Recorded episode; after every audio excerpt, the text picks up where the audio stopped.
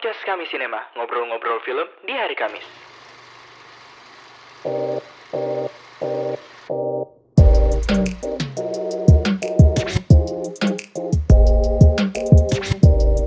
check check it check it check it out check Selamat pagi, selamat siang, selamat sore, dan selamat malam buat kamu yang sedang mendengarkan podcast kami, podcast kami Sinema. Semoga sahabat kami Sinema di mana pun kalian berada selalu sehat, stay safe, dan tidak lupa untuk menerapkan protokol kesehatan.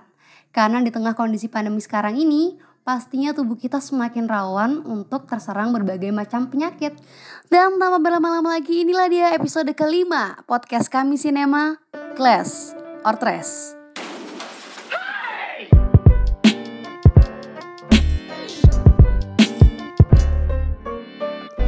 Seperti pada episode Class or Trash sebelumnya, hari ini kita akan kembali berdiskusi dan saling memberikan opini mengenai sebuah film. Apakah film tersebut bagus dan bisa kita sebut film berkelas atau justru not good atau trash. Namun tentunya untuk menilai suatu film, kita nggak bisa nih menilai dari satu perspektif atau dari satu aspek aja. So, sekarang aku nggak sendirian untuk menyampaikan opini, tapi aku udah ditemenin bareng teman-teman yang sudah terbagi menjadi dua kubu supaya makin seru. Karena ya seperti biasa, aku suka keributan.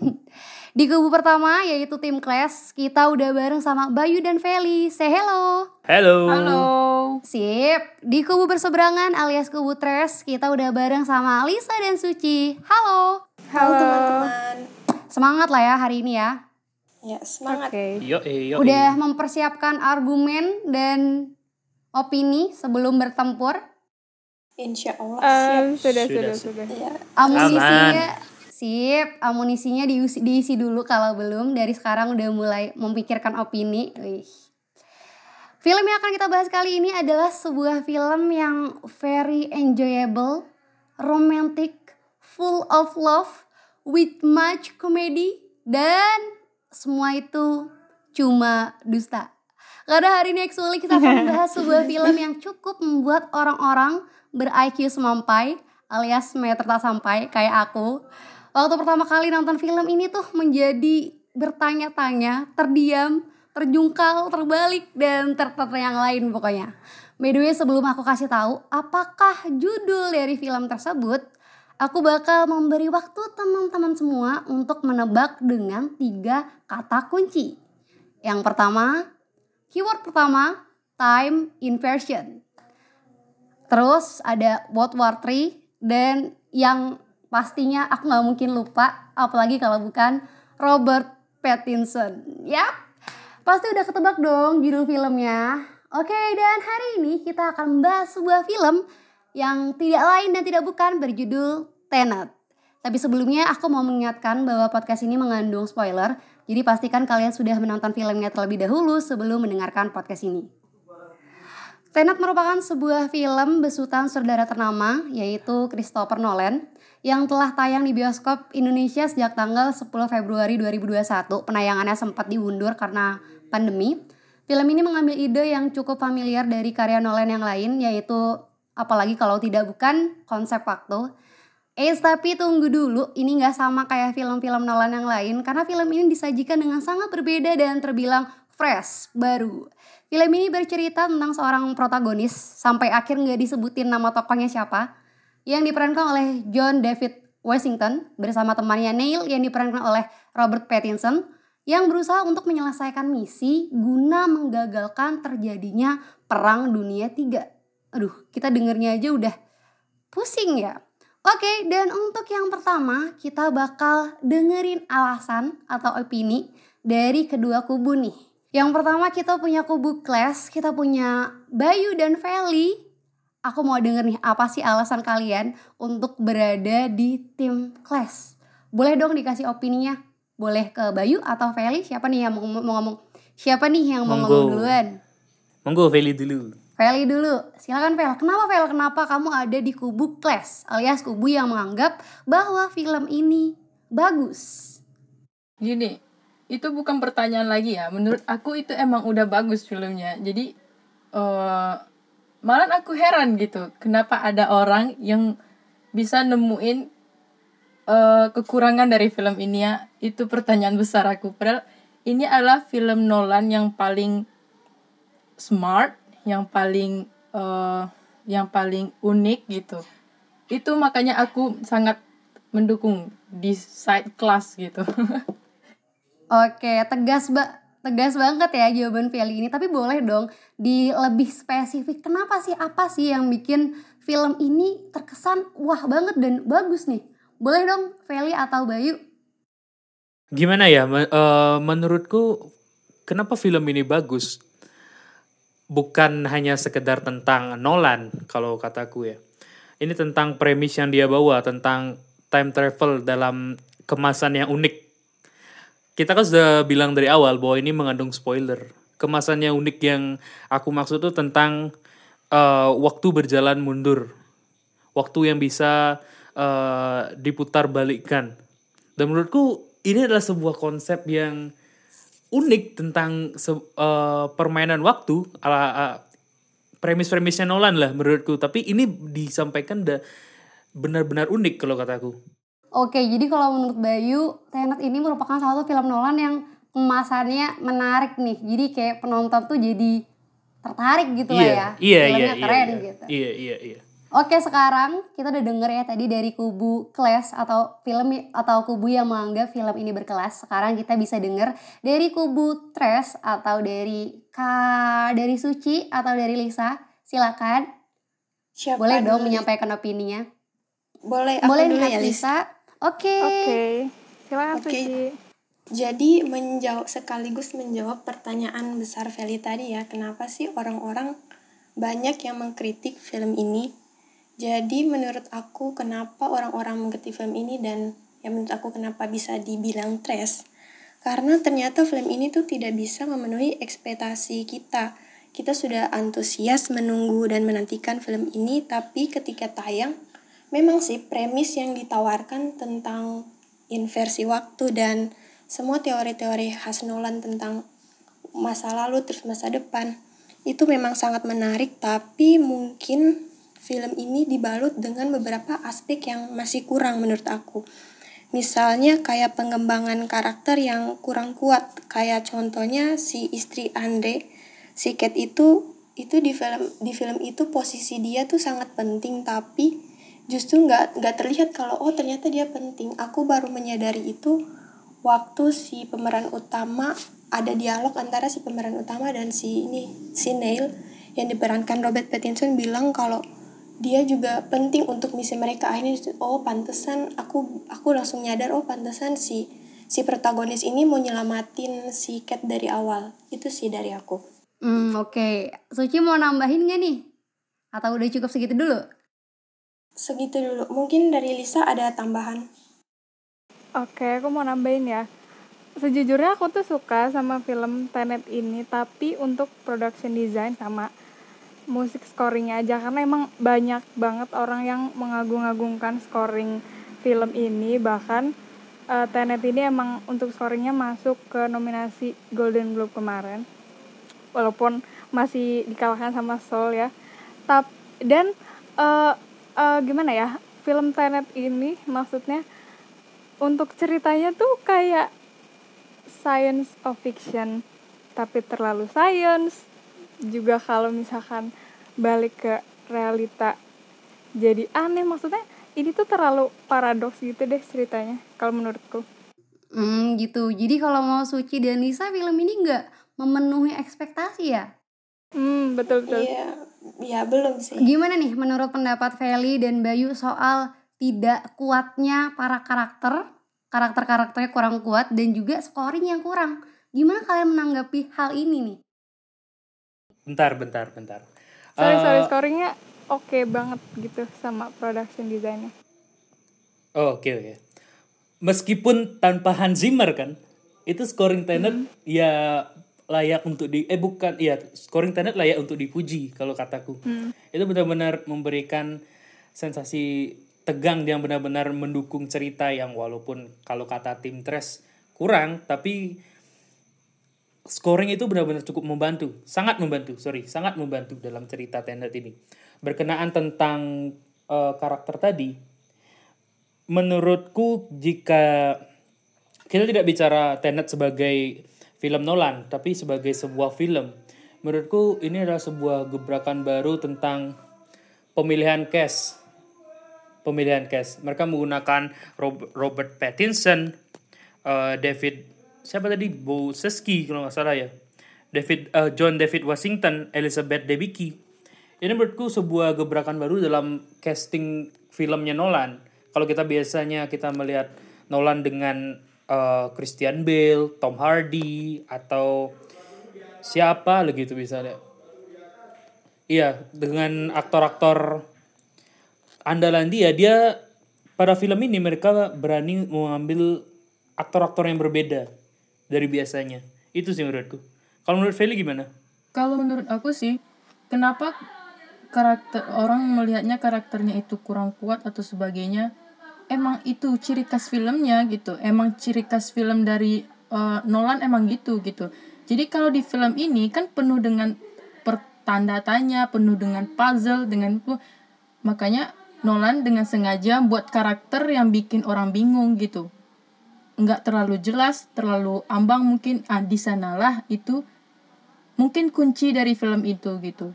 Nggak alurnya, nggak tokohnya, semuanya penuh dengan teka-teki kan gitu. Itu aja menurut aku sih emang itu Oh, iya. keunikan dari filmnya gitu.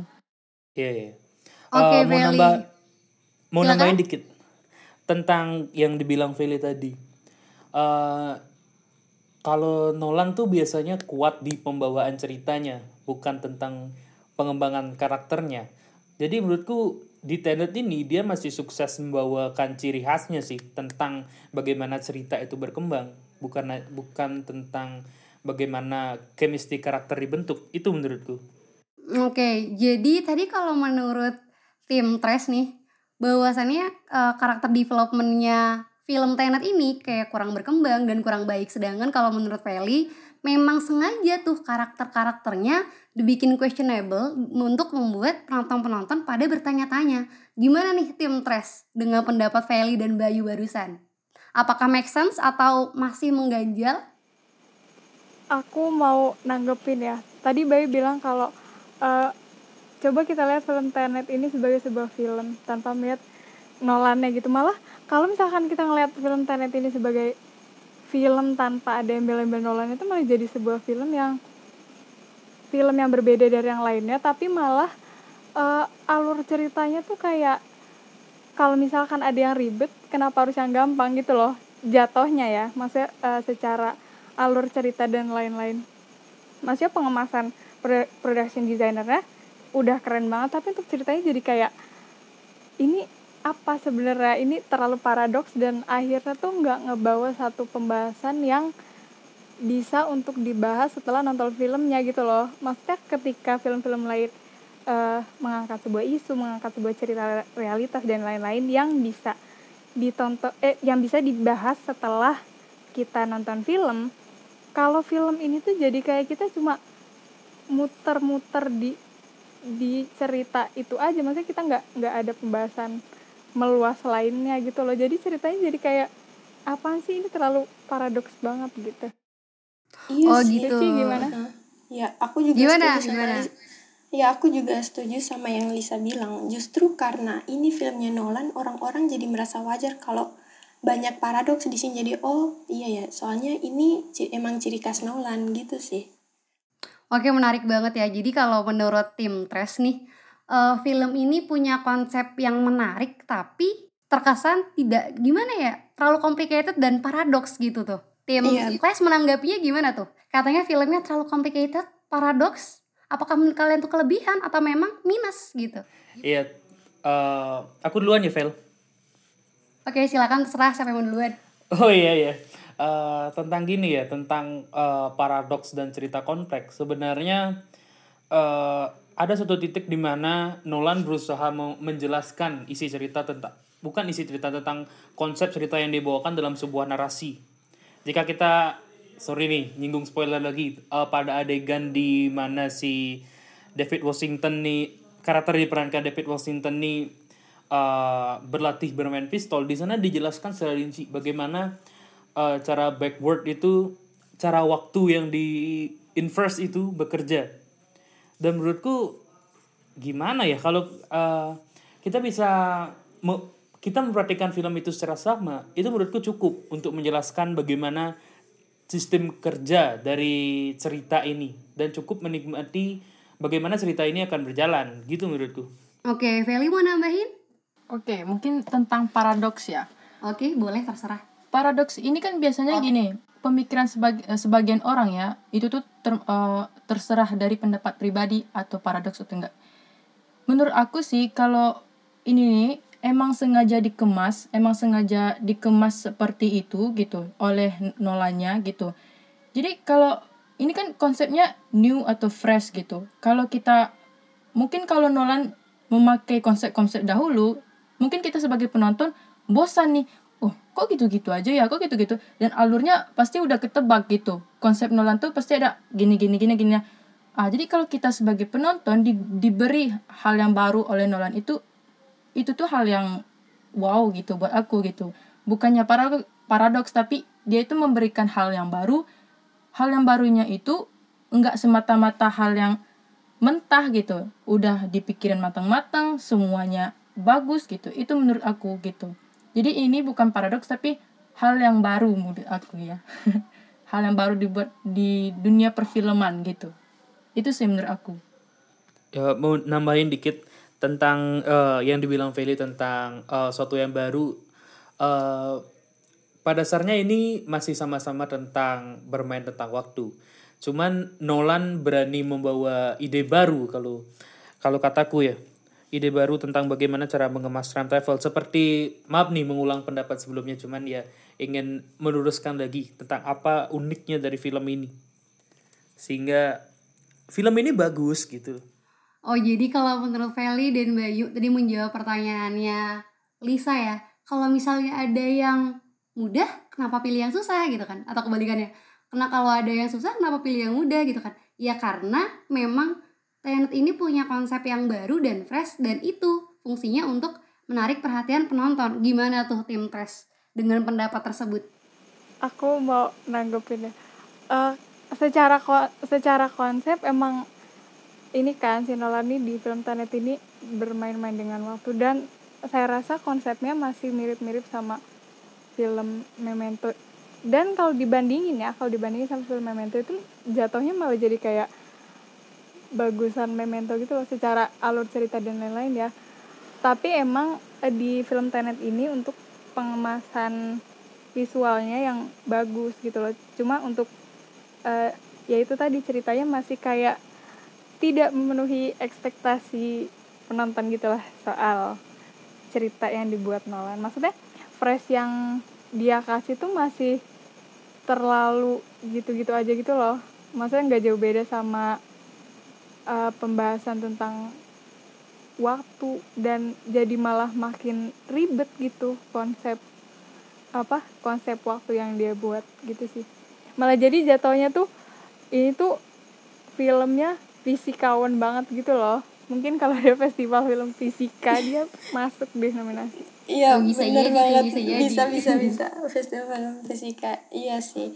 Eh, mendukung pendapat Lisa, aku setuju banget sih. Dan menghasilkan hal yang baru itu yang perlu digarisbawahi. Jadi kayak menurut aku ya, Nolan terlalu ingin memberikan sesuatu yang baru, yang fresh di film ini, tapi justru dia hanya berpikir tentang ambisnya itu kayak ingin sekali menghasilkan sesuatu yang baru namun dia tidak memikirkan penonton. Karena di sisi lain dari sudut pandang penonton mereka menganggap kalau film ini tuh terlalu rumit. Karena terlalu banyak teori-teori tentang inve- inversi waktu dan segala macam lah gitu sih. Oke, jadi kalau katanya tim Trash ini eh, kita barusan denger kalau Nolan ini terlalu ambis gitu ya untuk membuat penonton eh, terpana, terperangah saat menonton filmnya, tapi malah bingung gitu nggak sih? iya bener-bener iya benar Gimana tuh Bayu sama Feli nanggepinnya? Gini, kalau menurut aku ya, film ini nih mencerdaskan gitu. bukannya eh, oke ki- kalau kita sebagai orang awam kalau menangkapnya kurang kurang apa kurang masuk gitu jadi kalau menurut aku kalau filmnya ini mencerdaskan penonton juga gitu kalau kita seba, eh, biasanya nonton filmnya cuma nyaringan-ringan aja gitu yang nggak masukin pikiran nggak terlalu mikir mikir banget sama- filmnya jadi juga itu tuh juga berpengaruh dengan cara berpikir kita gitu. Kalau kita sering-sering nonton film yang kayak gini, malah itu tuh bermanfaat bagi kita sebagai penonton gitu, melatih Oh, sip, kita dalam menganalisis gitu. Ah itu bukti dari film Nolan yang ini sangat bermanfaat bagi penonton, bukannya untuk membingungkan ya, tapi untuk mencerdaskan. Itu menurut aku sih. Jadi mencerdaskan sama membingungkan ini beda tipis ya ternyata. Gimana tuh? Kalau belajar pasti bingung awalnya gitu. Nanti kalau udah kebiasa pasti udah biasa aja gitu kan. Oke, notes belajar pasti bingung pada awalnya. Feli 2021. Sip. Gimana tuh yang lain? Keren keren. Eh, eh, tentang eh, tentang eh, konsep tadi eh, yang dikatakan Feli ada benarnya kalau menurutku Eh, bukan dalam tentang aspek mencerdaskan saja ini tentang bagaimana Nolan eh, memicu para artinya para peneliti-peneliti tentang fisikawan-fisikawan untuk film ini bukan hanya sekedar media hiburan tapi juga tentang media ide bagaimana seorang saudara memasukkan idenya agar siapa pun yang menonton tertarik terhadap ide tersebut gitu menurutku Hmm, oke oke menarik menarik. Oke, Gimana nih? selanjutnya. Gimana nih tim Tres nanggepin Bayu? Ya, nanggep Aku ini. oke suci Ini dulu. siapa dulu ya? Oke deh. Nanggepin Bayu dan dan Feli yang bilang film ini mencerdaskan sekaligus menghibur ya. Tapi secara pribadi dibanding mencerdaskan justru film ini terkesan menggurui. Entah aku yang bego apa gimana ya. Menurut aku terkesan menggurui aja ya. Jadi ya kita nggak bisa mempungkiri bahwa film tuh tujuannya ya tentu saja menghibur dan memberikan experience baru buat penonton. Tapi aku nggak merasakan apa pun dari awal sampai akhir nonton film ini karena fakta-fakta yang terlalu ya tampak ingin memperlihatkan kecerdasan si pembuat film gitu loh. Jadi akhirnya ya penonton nggak ngerti gitu. Hmm, aku setuju sih sama Suci maksudnya em, kalau misalkan poin adalah mencerdaskan dan sekaligus menghibur itu mu- mungkin ada di film Memento malah ya maksudnya eh, ketika dia menceritakan sebuah kisah dengan pola-pola waktunya si Nolan itu penonton tuh masih bisa terhibur dan masih bisa berpikir dan merangkai pola-pola waktu itu gitu. Kalau tapi di film Tenet nih aku malah jadi ngerasanya ya kayak oh ini biar dikira keren gitu kali ya. Malah ya itu jatuhnya kayak ini sebenarnya mudah yang dibuat susah gitu Tunggu, kalau kita bicara artinya dalam aspek keterhiburan, keterhiburan bukan hanya bisa tercapai dari aspek eh, cerit naratif yang dari tadi sedari tadi dikatakan oleh tim Tres kurang. Dari di film Tenet ini ya kalau kita kesampingkan lah ceritanya yang dari tadi kita Tres mengatakan bahwa ini kurang. Kita bicara dari segi bagaimana eh, film ini mampu menyajikan sekuen aksi yang menghibur bagaimana mereka eh, menyajikan visual yang memanjakan mata bagaimana scoringnya bagaimana editingnya. Jika kita bicara tentang aspek keterhiburan Tenet pada dasarnya mampu mencapai aspek tersebut. Dan film ini ya menghibur gitu kataku. Jadi menurut Bayu sendiri film ini ya kita sampingkan dulu sisi naratifnya tapi sinematografinya bukan visu- bukan bukan bukan Gimana, gimana, dikesampingkan gimana ya dalam artian ya kalau kita bicara dari naratif Melihat dari aspek tadi lain gitu ya. bukan iya da, Clash dan Trash Clashnya pro dengan cerita Crashnya tidak setuju dengan cerita kita bawa aspek lainnya tentang artinya bagaimana sekuen aksinya dan lain-lain yang aku bilang tadi bukan kesampingkan lebih ke gimana ya melihat aspek lain. jangan diperdebatkan yang terlalu pribadi gitu loh pendapat pribadi. terlalu subjektif terlalu subjektif Oke. tapi menurut aku aku mau nanggepin sih soalnya kenapa aku bahas ceritanya karena kalau secara aspek sinematiknya ya maksudnya secara artistiknya terus eh, desainer produksinya dan sinematografinya emang film ini tuh memanjakan mata gitu loh emang memenuhi ekspektasi penonton di sinematiknya ya maksudnya kita emang benar-benar melihat sebuah visualisasi cerit visualisasi adegan yang baru adegan yang keren dan membuat kita terpana gitu tapi ya itu ke aku ma- aku masih eh, kurang terpenuhi ekspektasinya di cerita aja sih Oke tunggu dulu. Iya Berarti sih. di sisi sinematik ini tim Clash sama tim Trash satu suara dong. Iya nih Iya bisa Jadi dikatakan. gimana? Iya, ya begitulah ya. Tapi emang kalau- bagus. Iya. Tapi kalau Diskusinya boleh- sehat. Iya lanjutin. Iya iya. Tapi kalau boleh aku tanya sama tim Tres, apa artinya ekspektasi yang tidak mampu terpenuhi dari film Tenet ini? Kalau boleh aku tanya nih. iya iya ekspektasi aku tuh maksudnya gini karena em, karena konsepnya ini menurut aku kurang lebih sama kayak memento maksudnya konsep pola-pola waktunya aku tuh jadi em, punya ekspektasi pola waktu yang yang diringkas dalam sebuah kisah realitas aja gitu maksudnya. Kayak pola waktunya dimainin dengan menceritakan sebuah kisah ya kisah yang ada di dunia nyata gitu. Maksudnya biar kita menjadi lebih punya bahasan yang luas setelah menonton. Tapi di film ini kan maksudnya terlalu saintifik gitu kan terus permainan waktunya yang gila-gilaan dan akhirnya jadi kayak ribet dan ini sebenarnya eh, gimana? Ini sebenarnya gimana gitu sih? Iya sih kalau kalau dari aku ekspektasi sih kalau dari aku soal experience aku setelah menonton sih. Sama kayak Lisa aku membandingkan film ini dengan film Memento. Jujur sih waktu awal nonton film Memento agak kesel ya karena bingung. Tapi menonton film itu experience yang aku dapatkan adalah aku ikut terlibat menyusun potongan-potongan waktu dalam film Nah, dan aku menantikan experience yang lebih di film Tenet, tapi ternyata ya justru sebaliknya aku nggak mendapatkan apa-apa, tapi justru lebih jadinya bingung gitu. dan dari posternya aja kelihatan gitu loh maksudnya ada sebuah sebuah cerita yang kebalikan ada sebuah cerita yang terbalik dan benar aja kan di film Tenet itu berkali-kali disebut tentang inverse inverse inverse waktu gitu-gitu Iya. Tapi kalau kita bicara artinya kan dari tadi pendapat Tres uh, kit- bicara tentang film Tenet dengan membandingkan film Nolan sebelumnya. Tapi jika kita bicara film Tenet sebagai sebuah film yang berdiri sendiri tanpa artinya itu cuma karya Nolan tanpa mengaitkan it, karya Nolan sebelumnya dengan Memento lah, Interstellar lah atau Prestige lah. Eh, menurutku Nolan berhasil dalam membawakan sebuah tema besar dalam eh, aspek naratif yang sebenarnya jika orang telah memahami penjelasan tentang konsepnya ini bisa dinikmati kalau menurutku.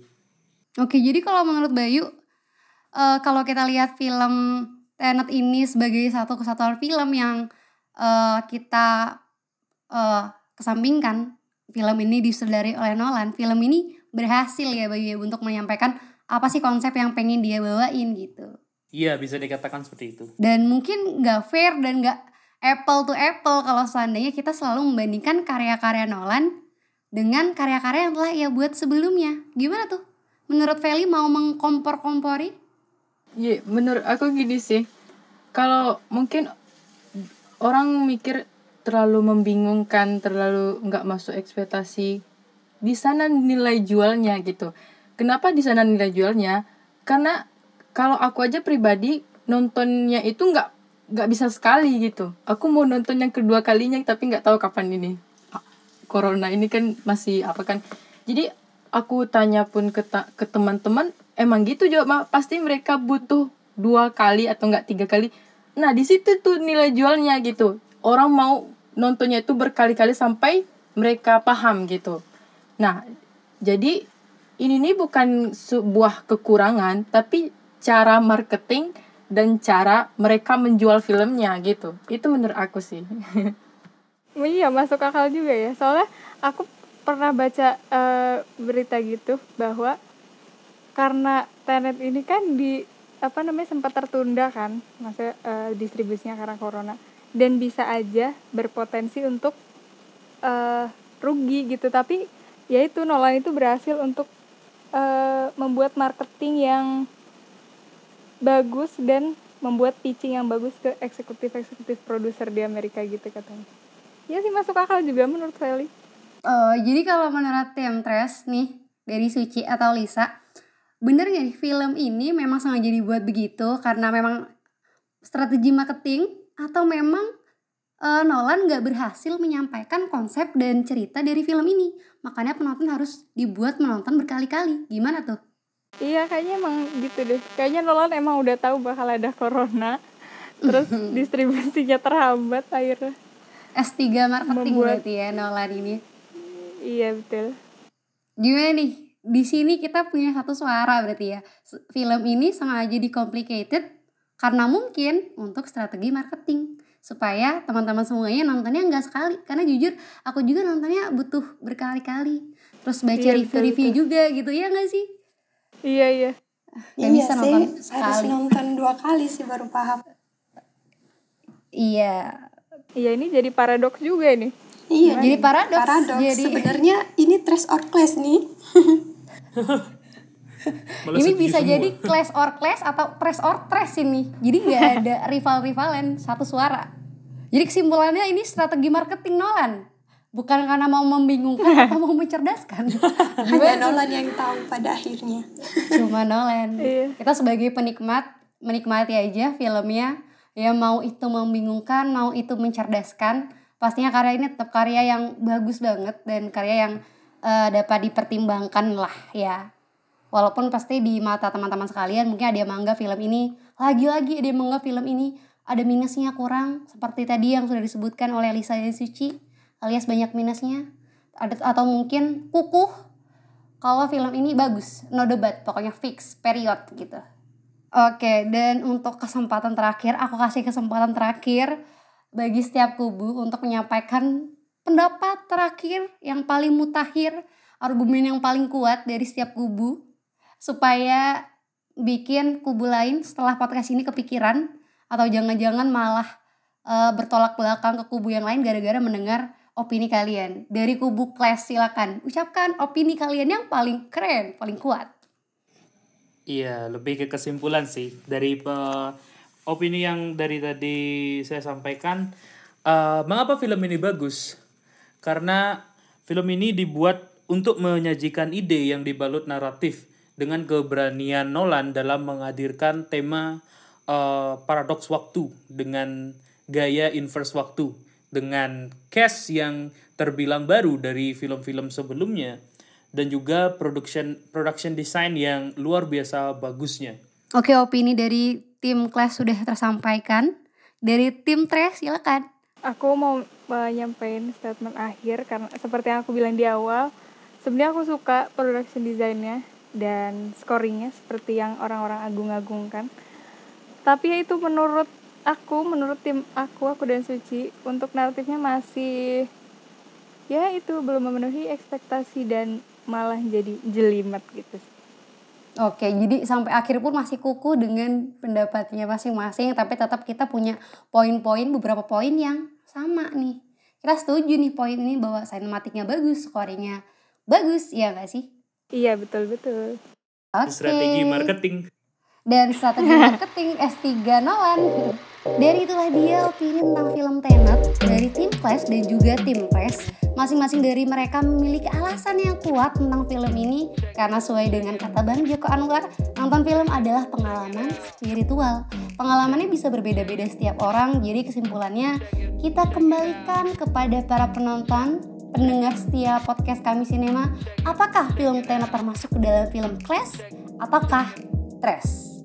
Sampai jumpa di episode kami sinema selanjutnya. Selamat pagi, selamat siang, selamat sore, dan selamat malam semuanya. Inilah dia podcast kami sinema. Sampai jumpa semuanya. Dadah. Sampai jumpa. Terima